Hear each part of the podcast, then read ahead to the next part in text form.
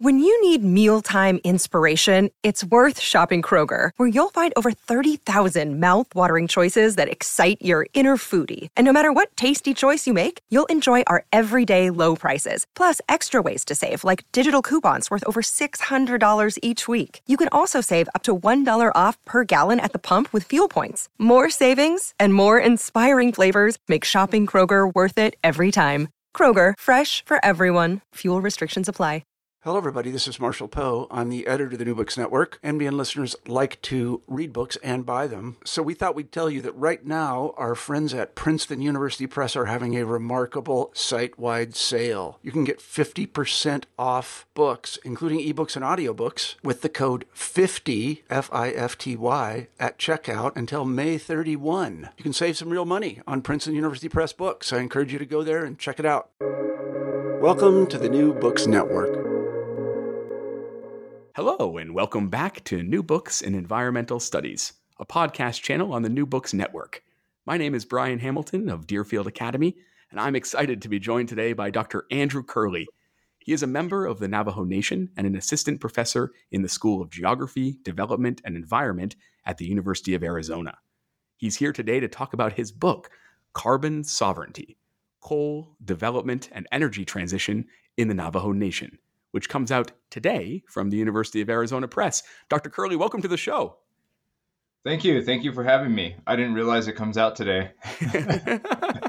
this is it's such a fascinating book. Congrats on it. it. You know, it's it's one I think that really everyone who works in the field of environmental studies anywhere should be reading and I expect to return to it myself frequently in the future.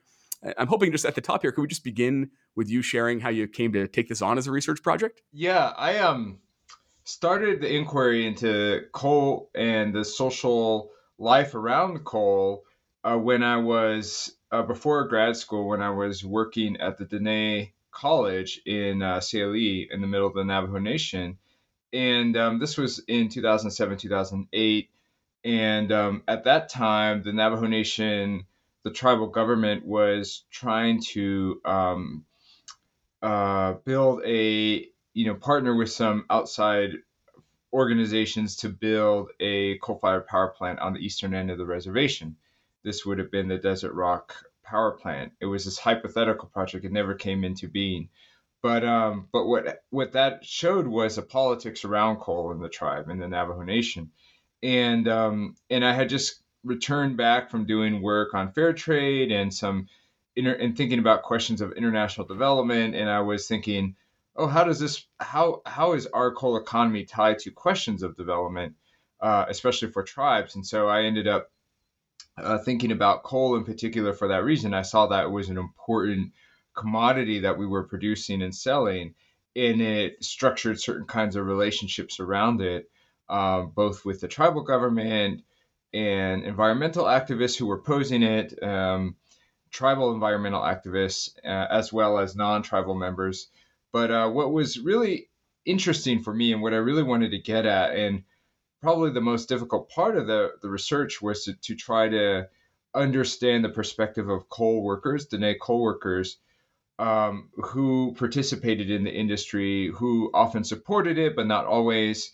and um, and who um, you know had could speak to the some of the tangible benefits of, of the of the work as well as some of the the immediate costs. There are some there are different kinds of benefits and costs that occur to the miner to the worker uh, beyond what we talk about in these kind of larger scale questions of climate change or development or even you know these are almost more abstract questions that we usually focus on when we're talking about coal and and for these workers whose lives are are are developed around it um, you know, they have different kinds of concerns, and we're and those concerns are not a part of the debate or in part of the conversation. So I, I really wanted to get a sense of what those were, and um, and so I ended up just um, uh, working on this as my graduate research project. It was pretty much the same project that I started out doing uh, when I, I, went to grad school and then did my dissertation field work. And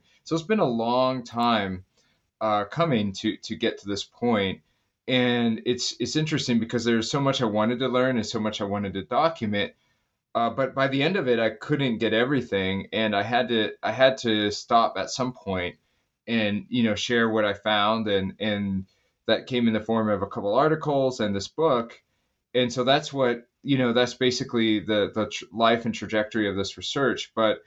Um, you know these questions still persist, and there and other people are taking them up in different settings. And I, anyway, I just think that um, uh, so much has changed since I started the project eh, on the energy landscape that um, that when when I look at look back at some of the ways that people were talking about things from 2007 2008 I can get a sense of uh, of movement of social change and then think more historically about about this industry within the reservation and for our community so so that's that's how I started the project and that's how I became interested in this particular topic Thanks, and I and I definitely want to get back to the workers soon. But I wonder if we could sure. s- move next to thinking about the theoretical approach you take, and and foundational to the study is is your concept of of carbon carbon sovereignty, right there in the title.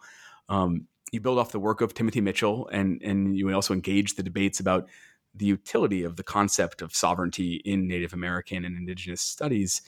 Could you just introduce listeners to the term and how you use it?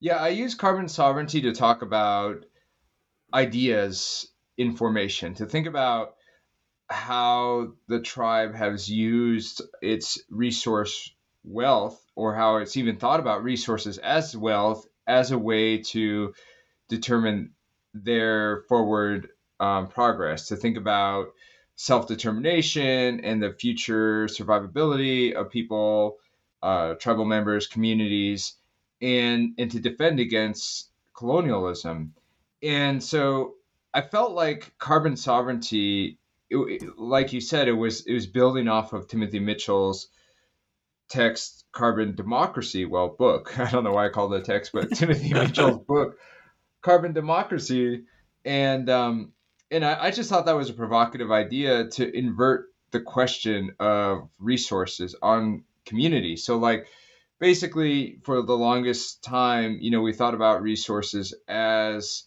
things that engender dependency or you know in his case he's really tackling the resource curse thesis that places underdeveloped where they prioritize certain industries at the expense of other kinds of development projects they might take on uh, when they are uh, resource rich and um, and I think what he argues is that in fact the resources made state making possible and maybe that's not ideal. Maybe these states have a lot of problems with them.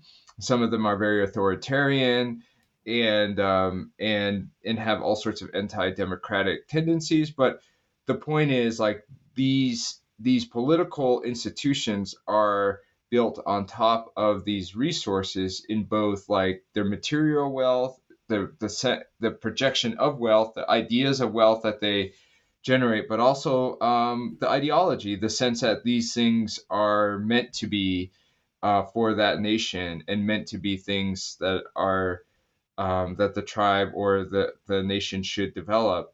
And so, you know, for me, I felt like that this framework was very useful. It's used to explain, you know, I was trying to use social theory to explain things that I'm seeing on the ground.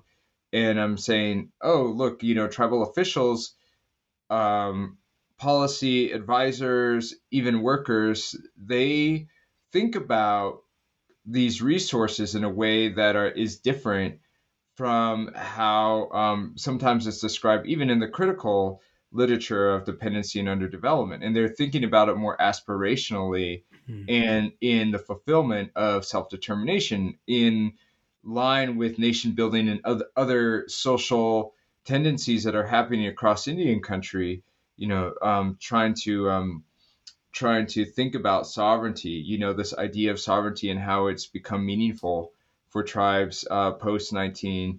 Uh, and so th- this was something that you know I was trying to combine. You know that that idea of sovereignty and how it's evolved over time across um, tribal landscapes, and then also to think about um, the way that resources play into state building that that Mitchell describes in his text. And I think that um, the carbon is useful because it also speaks to this anxiety of climate change. Um, and so that, you know, that's what makes it different from just a standard resource narrative in that like it's not just about resources but also these ideas about what the resources do um, not only for the exact for the nation you know where we are located maybe the, the strip mining that that might change the landscape um, cause permanent damage might damage aquifers and that sort of thing but also like you know contributing to greenhouse gases and global climate change. And so, you know, this is an important conversation happening in Indian country. Indigenous environmental organizers have brought this conversation into our politics.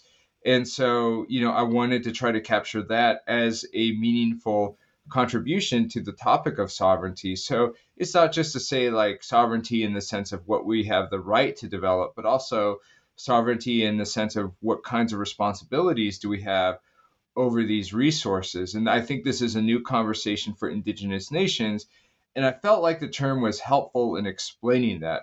I think there are some weaknesses that people will likely point out. And there's, you know, as soon as this book was like ready to print, I saw a bunch of, um, a, a bunch of uh, conversation on Twitter about how bad uh, Timothy Mitchell's thesis is, which I, I, don't really understand. I didn't really explore the arguments, but it was like, oh, after I had already done this, a lot of people are critiquing. But you know, that comes in the territory okay. of academia. So, like, you know, which you know, it's great to have those perspectives. So, um, anyway, um, yeah. So I am building on Mitchell, and I'm I'm I'm uh, building on um, uh, other works that are that are happening. I think there's this another text that just was published that's parallel um, it's different history, different moment in time, and different place. But it's like really interesting that we both kind of selected this idea of carbon as a as a political act, and it was um, it's I think his name is Victor Seow, and it's called Carbon Technocracy. Hmm. And that book just came out last year. Like you know, we we must must have been writing in parallel, so that it's kind of cool that that happened. I'm I'm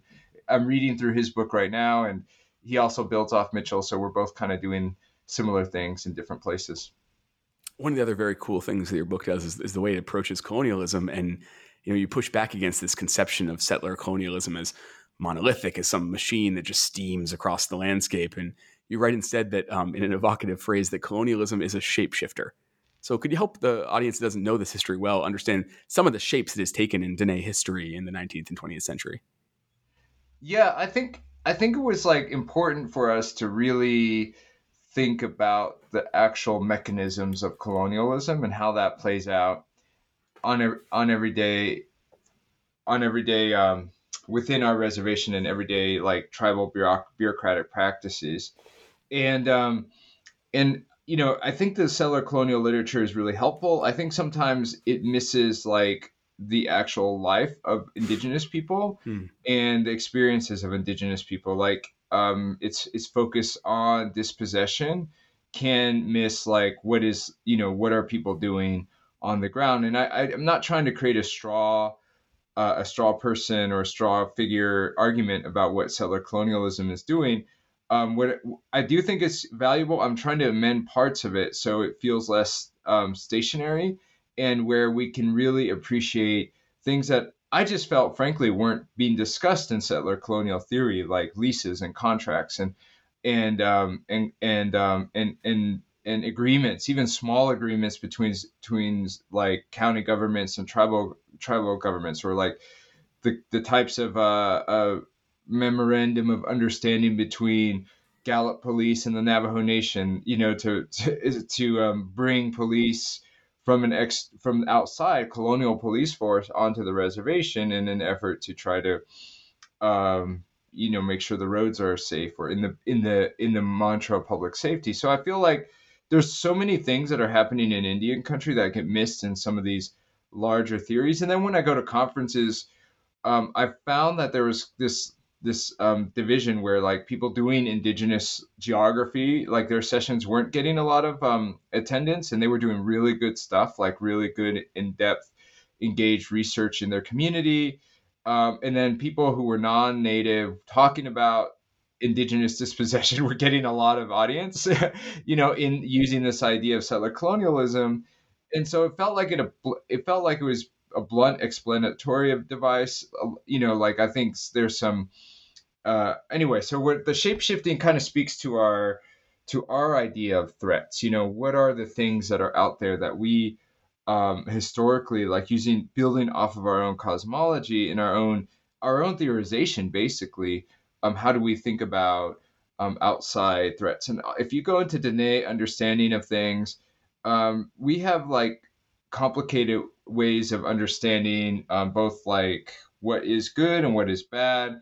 You know, we often avoid these dualisms already. You know that we're talking about avoiding in academia. Like there are like rich, um, uh, deep uh, thinking in in Dene philosophy to approach some of these questions. And so, you know, I was building off of this. I'm not I'm not a practicing hatahli. I don't do I don't do like I'm not a medicine person or I can't you know speak to those knowledges like other people can. But uh, you know, I'm trying to to build off of that as philosophy to think about what are how we think about negativity and how we think about risk and danger. And often it's these amorphous uh, threats that can come in the form of a something good but also contain bad elements.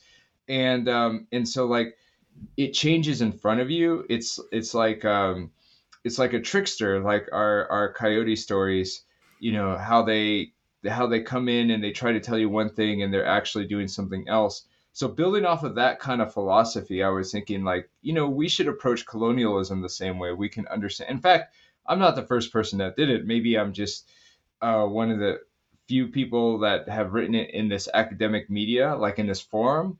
But if you go out if you again if you go to the reservation and you hear how people talk about outside threats how they talk about you know the state of arizona or or um, uh, Arizona politicians, they'll they'll often refer to them as these kind of shape shifting characters. So I was like, oh, okay, you know, this is this is this is very colloquial for for our community, and um, and I think like a lot of Dene people, Dene readers will understand what I'm talking about, and so um, and so that's why I was uh, focusing on this was to show like the mechanisms of colonialism will look different at different times and in different places, right? and you gotta you gotta think you gotta really examine you know what are these monsters and really exam like really study them uh, before developing you know your attack on them and so like you that's that goes right back to our history and so it's like thinking about um, okay what is it that how instead of thinking about like you know sherman and the us army and kit carson which are you know now we can all agree are, are colonial actors um, using violence. How, how do we in, how do we interpret the actions of Salt River Project, like mm. a, a, utility, um, or senators who are proposing water settlements for the tribes? Like, how do we anticipate those actions? Things that are like not directly related to land, but the management of resources within uh, within reservation uh, spaces. And so I think that was the, the reason why I wanted to move away from settler colonial theory and and build an idea of, of colonialism that takes on different kind of shapes contingent to the, the particular questions involved.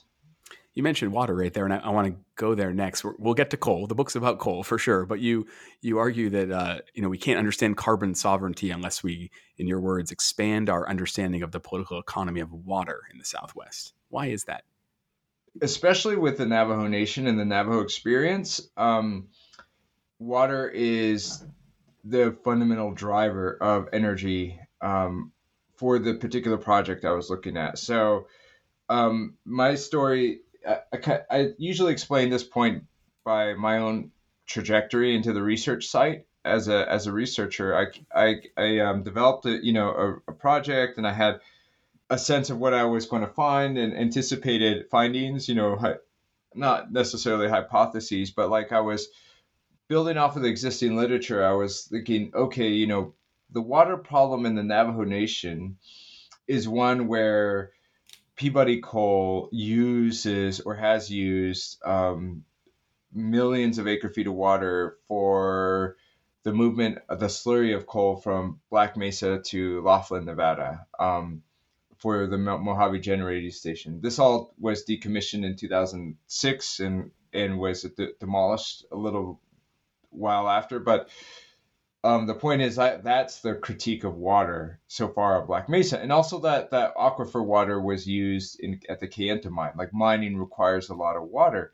So I had that in my mind as to the water question. But then when I looked at the history of the mine, when I was thinking like, well, how do we get this mine in the first place? And look back at you know what what brought the mine to Kayenta and what brought the Navajo Generating Station to the Navajo Nation, it was actually um, the politics of water between the seven Colorado River Basin states. And it was about moving Colorado River water f- from where it naturally flows to to Phoenix and Tucson where it doesn't go. You know, it required energy. It require it still requires tremendous amounts of energy to move that water uphill over mountains, then down into the Salt River Valley where Phoenix is, and then into Tucson where I'm currently working. And that's, you know, that's done through pump and pumping stations and a lot of electricity. And this is some an infrastructure called the Central Arizona Project, and it's the largest energy consumer today in Arizona. And so it it needed a lot of energy to to to um, to work. And at the time when it was being proposed and debated, both in Congress and, and in the executive branch, this would have been in the mid 60s, and Stuart Udall was the Secretary of Interior. You know, they were thinking they were going to build hydroelectric dams mm-hmm. um, just north of the present, or just north of the then boundaries of the Grand Canyon. Now those boundaries have been expanded, but um, but they were going to build these hydroelectric dams and um, and that generated a lot of opposition from non-native environmental groups such as the Sierra Club, and they said no, we need to preserve these places. Right? It, it was actually like a form of conservation that was very focused on the aesthetics of the landscape and wasn't attuned to some of the the inequalities or even what are environmental injustices. Right? That language wasn't around at the time and um, and so these were white dominated organizations talking about heritage in terms of of settler heritage for like beautiful places in the west like the Grand Canyon and that that was their concern and so they so ev- eventually Stuart Udall and um, and uh, the environmental groups and the and members of the other states had to come to an agreement on a power source and they said, hey, you know, we happen to know that there's a lot of coal on the Navajo Nation. They need development, they need jobs, they need all of these trappings of, uh, of, of wage labor and modernization that, you know, we think is good for them. So why don't we put, instead of these dams, um, why don't we put a coal-fired power plant on the reservation? That was an environmental win at the time. yeah, the Sierra Club thought that was great, and so um, and so that became you know the Navajo Generating Station and then the Kayenta mine, and you know it was origin point for uh, for the for the um, the industry that I you know 40 years later was interested in looking at, and so um, and so moving water for Arizona, not moving water for us, but moving water for Arizona, that was a basis of the coal economy in the Navajo Nation, or or big or big part of the coal economy in the Navajo Nation, and so you know, I think it's fundamental to know that, to know that linkage in order to understand it. So that's what that sentence is referring to. And then, and once once coal's there, we get these policies that that look just perverse now. I mean, you note that today it is easier and quicker to get a coal mine established than to build a home on tribal lands. How, how did we get there? And and how how was the place that coal came to occupy different from that of, of other forms of mining on, on Navajo Nation that, that, that preceded it, like uranium? Yeah, coal mining and oil um, they are made easier to lease, you know, um, on federal lands because of uh, congressional le- uh, legislations, especially in the 30s.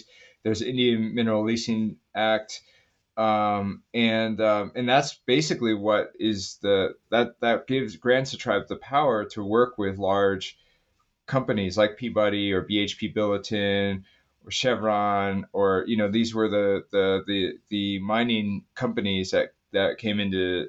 There used to be a place, a company called Pittsburgh uh, Mining Company, but then it was bought out by Chevron, and and they they they basically um, you know these large energy companies are are the ones that um, that can lease land, water, and and establish royalty rates with the tribe, and it's all worked out, you know, in these in these acts. You know, it gives it, it gives a path forward for that kind of development.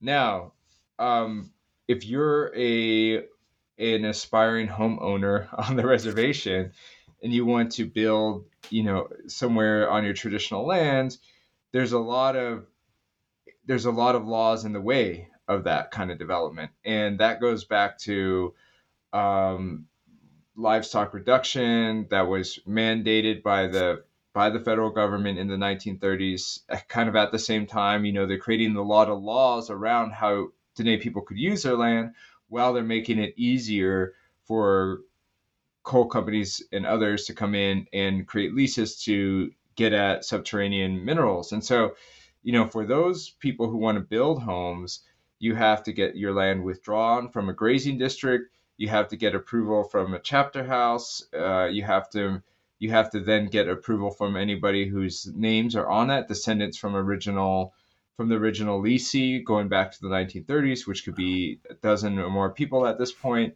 And then you have to finance everything yourself, including archaeological surveys, um, land surveys, and those could be a thousand to two thousand dollars each before you even build a foundation or any other kind of basis for the home.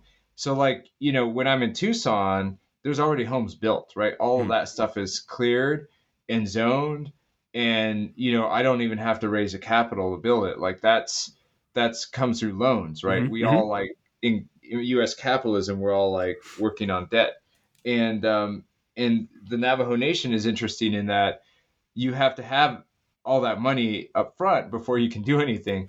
So sometimes you know we have this like feeling like there's not enough capitalism on we have too much of it right? We don't have enough debt. We don't allow for enough debt. We um you know we have we're all our all our budgets are in the black. And and we, we live in like the a, a GOP paradise yeah, you know like there's no you know we don't fund any social services. We only uh, we barely fund any social services compared to the state or federal government. We don't have taxes income taxes. And um and we don't have um we but we can mine mine the land um, and and uh, sign with major corporations for mining purposes. So often people drive by the reservations and they see that these places are impoverished and that the the houses look built um, shoddily. Well, that's because people have to be, build them in piecemeal, like they're not built by one big one contractor.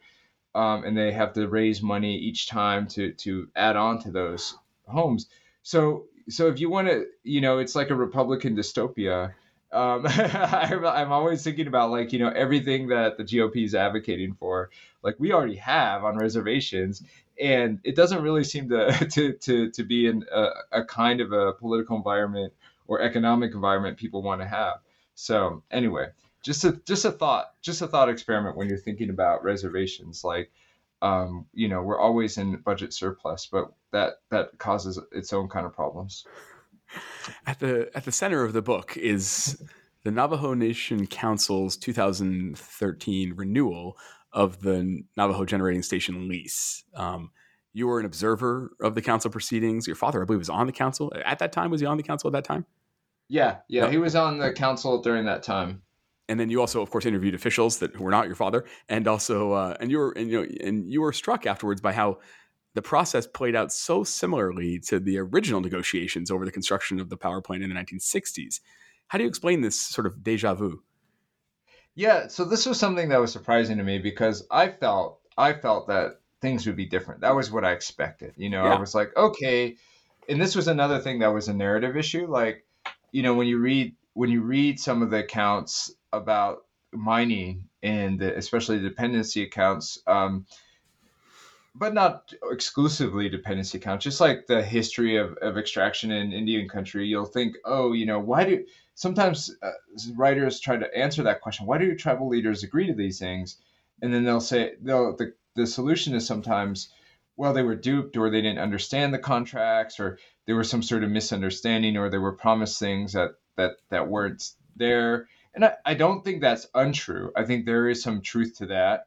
Um, there, you know, definitely the way things are presented are often skewed, are always, almost always skewed, actually, and um, and so like you know, there's a lot of misinformation to tribal delegates uh, happening, and I, I imagine it was much worse in the in the 60s when um, when when as uh, I heard Nicole Horster talk about this, and I, I was agree- in agreement with her on this uh, recently about like the translators, the, the fact that you would have to have a lot of English translators at that time to explain different parts of the contract, and I, and I was thinking, yeah, that's true, you know, um, but but what was interesting to me is that like despite the fact that we have all of these people who have benefited from this ideology and this and I and this movement of self determination and sovereignty uh, since the 1970s, you know, when like Peter MacDonald and other nations uh, formed the Council of Energy Rich Tribes, and they were thinking about asserting their their their um, control over the resources in order to better their political positions, and um, you know, despite all that change in rhetoric, um, you know, we can't even change one facet of the coal lease that was originally agreed to in 1969 like nothing is amendable. It's so it's so to me i was like wow you know that is really telling you know that this you know even though we know better like so you can't just say it's because we don't know. It's because we can't it's because of the structural difference the power difference right and as i argue in the book like it's because also because now the coal companies have the benefit of building on the dependency that has since you know tra- that has since built into the coal economy. Like the fact that people depend on it for jobs that hundreds of workers work there and that it, it counts for almost 24% of tribal revenues or non-federal revenues. So like the fact that it's such an important pillar of navajo economic life you know gives them even stronger position over tribes than they did in the 60s and so you know it's it's it it was just really it was just really surprising. And i and that was what was that's where the ethnography comes in. Like i was there watching these things transpire and watching council delegates try to amend the lease wanting to gain more rights in terms of labor guarantees navajo hiring preference and also water rights and these two things are shot down by Salt River Project, who say if you include these things in the lease, we're going to walk away. That was a threat that they kept using to the tribe, you know, and and so all of these amendments to the lease, in the end, fail um, because of the fact that um, that we, we're just in such a structural dependency on things. Hmm. So, as you mentioned at the top of the interview, you did extensive ethnographic work with workers in the in the Kayenta mine.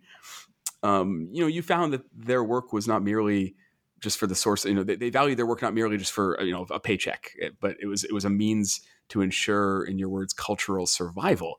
Um, how can that be? How in what way can it be that? And, and then what else did you learn from them that surprised you? Um, the co-workers, yeah, I really appreciated their participation in this study. I know there was a lot of trepidation at first, and it was a political environment that was hard to enter. I mean, research wise, it was very challenging, and um, and a lot of people were hesitant. A lot of people were suspicious of what I was doing and my motivations, and I think there was this problem of um, of uh, too many people coming in and asking them questions, but reporting things that in ways that they didn't agree with and um, or using their experience to to talk against the mining industry in the Navajo Nation.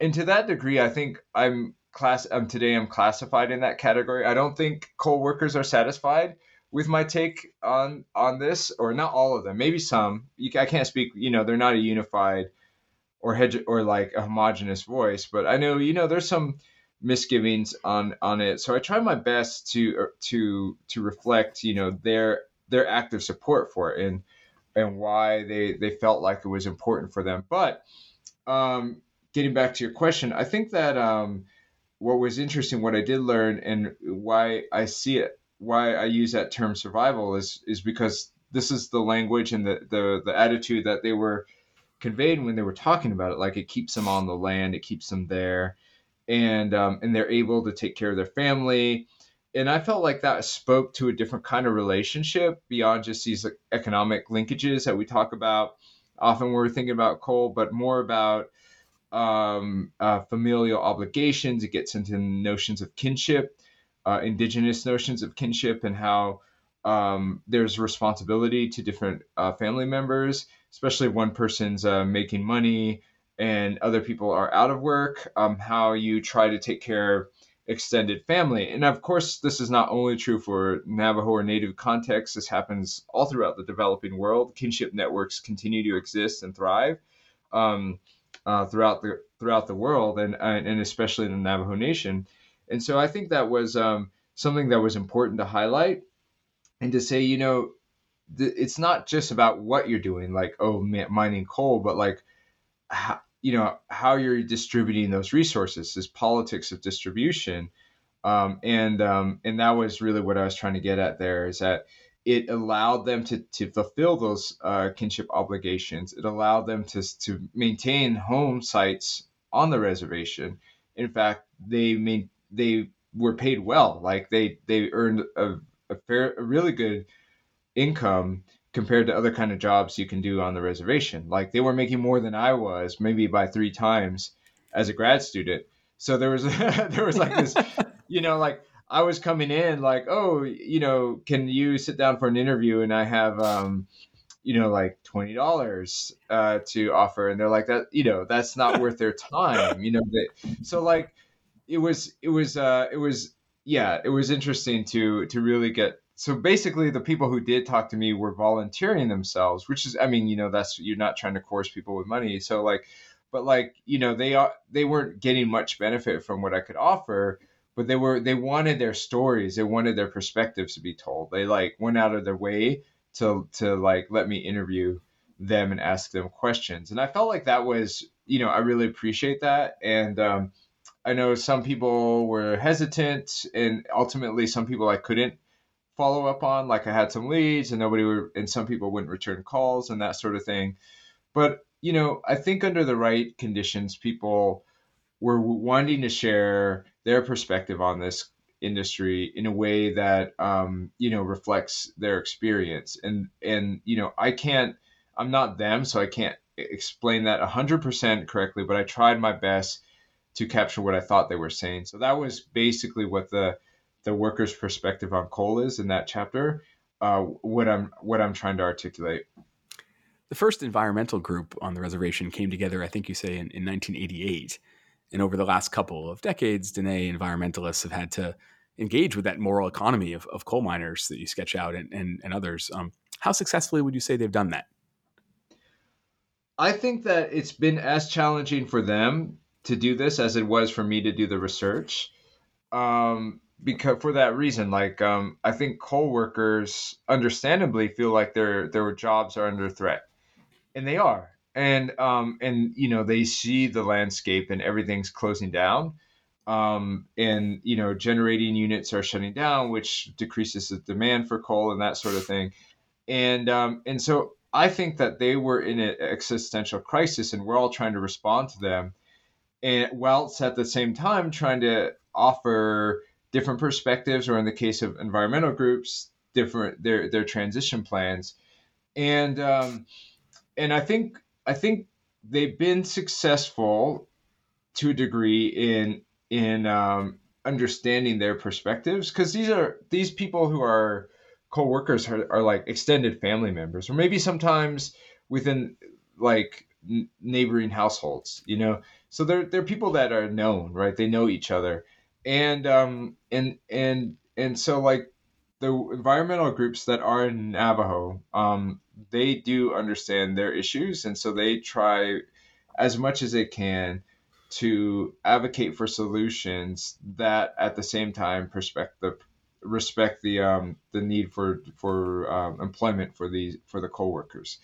So the problem is like it's hard to propose alternative energy industries in the Navajo Nation. So that's where I think things are broken down. Like I think that um, in the tribal government is unused to the kinds of, of companies that are developing energy, alternative energy, and um, and sometimes the, the the leasing uh, contracts or the the revenue sharing agreements look very different, or the proposed revenue sharing agreements look very different between like a wind company and a and a coal company.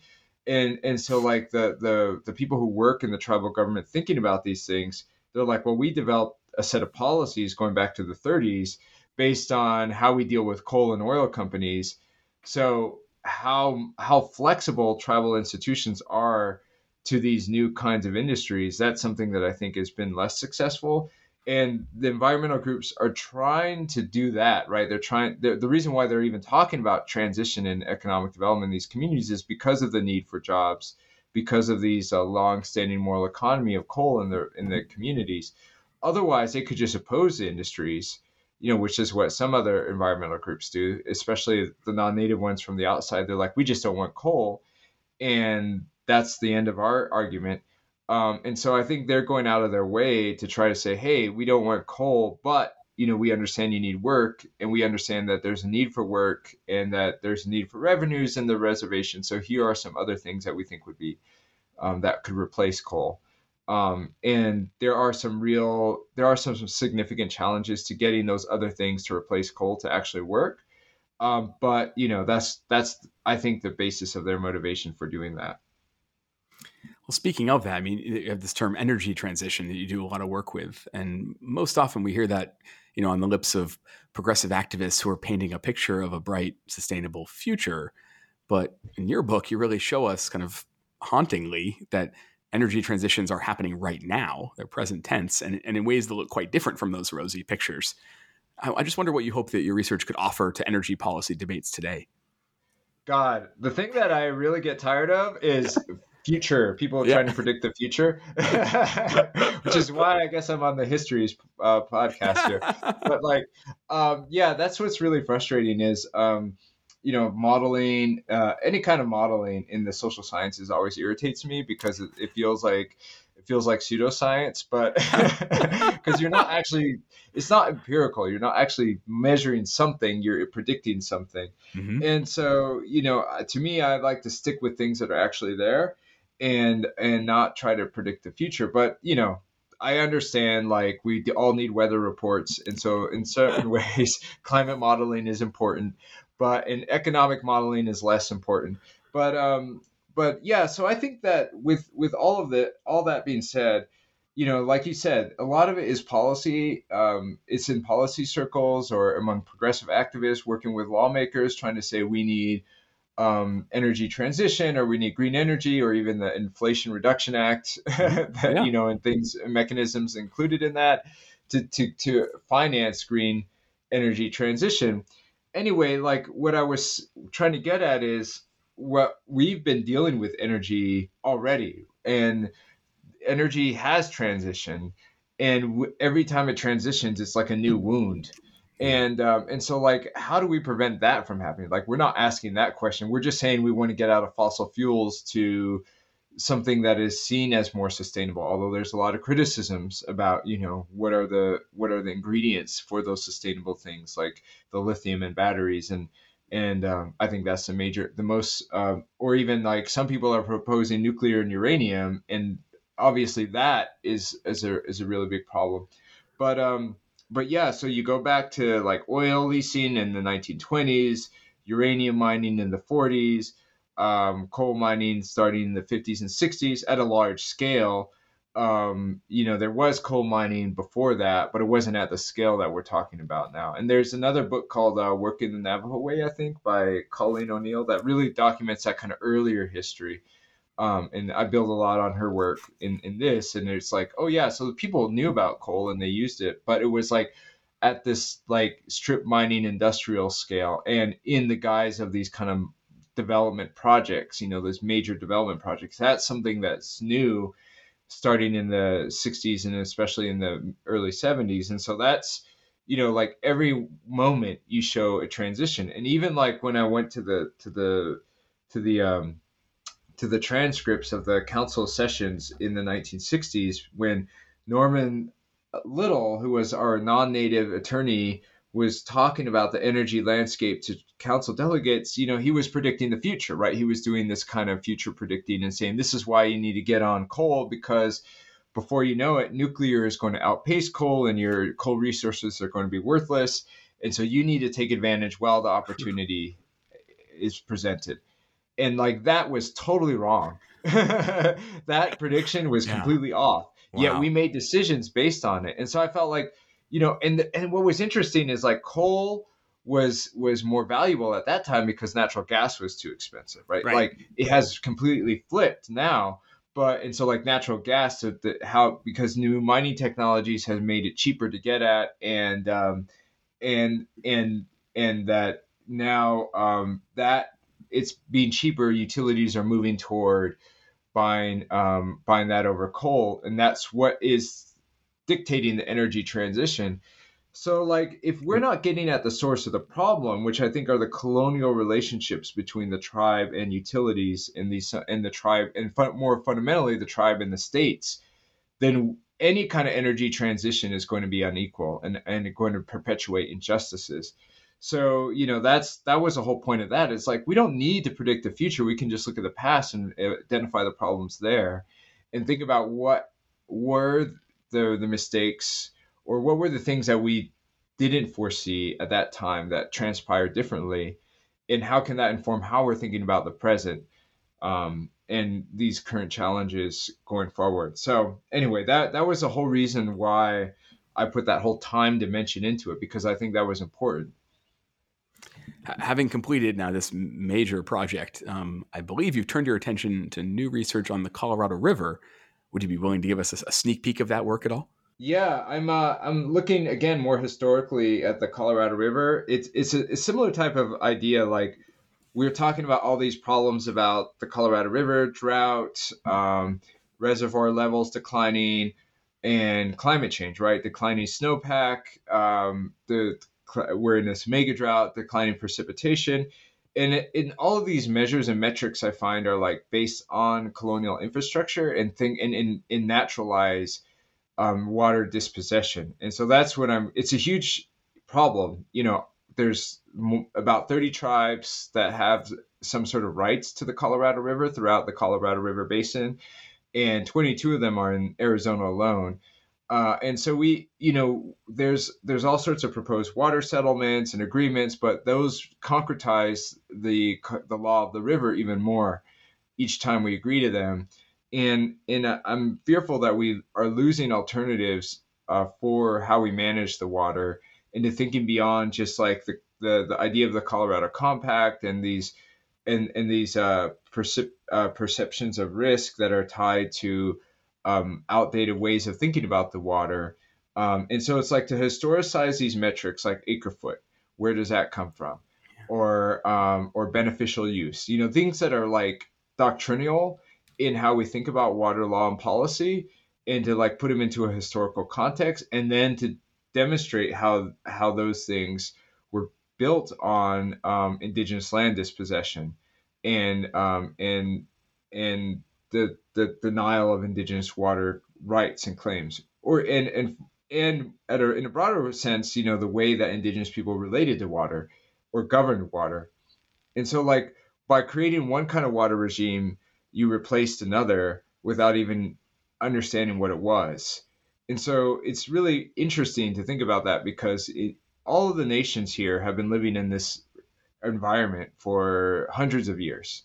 You know, before the United States was even thought of, you know, before anybody put those three words together, United States America, like there was water policy on the Colorado River, and there was successful water policy on the Colorado River, and all of that was ignored when, uh, especially uh, uh, American colonialists came in in the late 19th century, created dams and diversions, and um, and then created crises. Environmental crises seem to follow them everywhere they go, so that's something that we're going to try to unpack. we will keep an eye out for that for sure. Yeah, stay tuned. Stay tuned. but for now, this book again is carbon. this book is Carbon Sovereignty: Coal Development and Energy and Transition in the Navajo Nation. Comes out today from University of Arizona Press. Its author is, and my guest has been, Dr. Andrew Curley. Andrew, thank you so much for your time and for this book. Thank you for the interview. I hope I didn't ruin everybody's expectations of the book. no, goodness.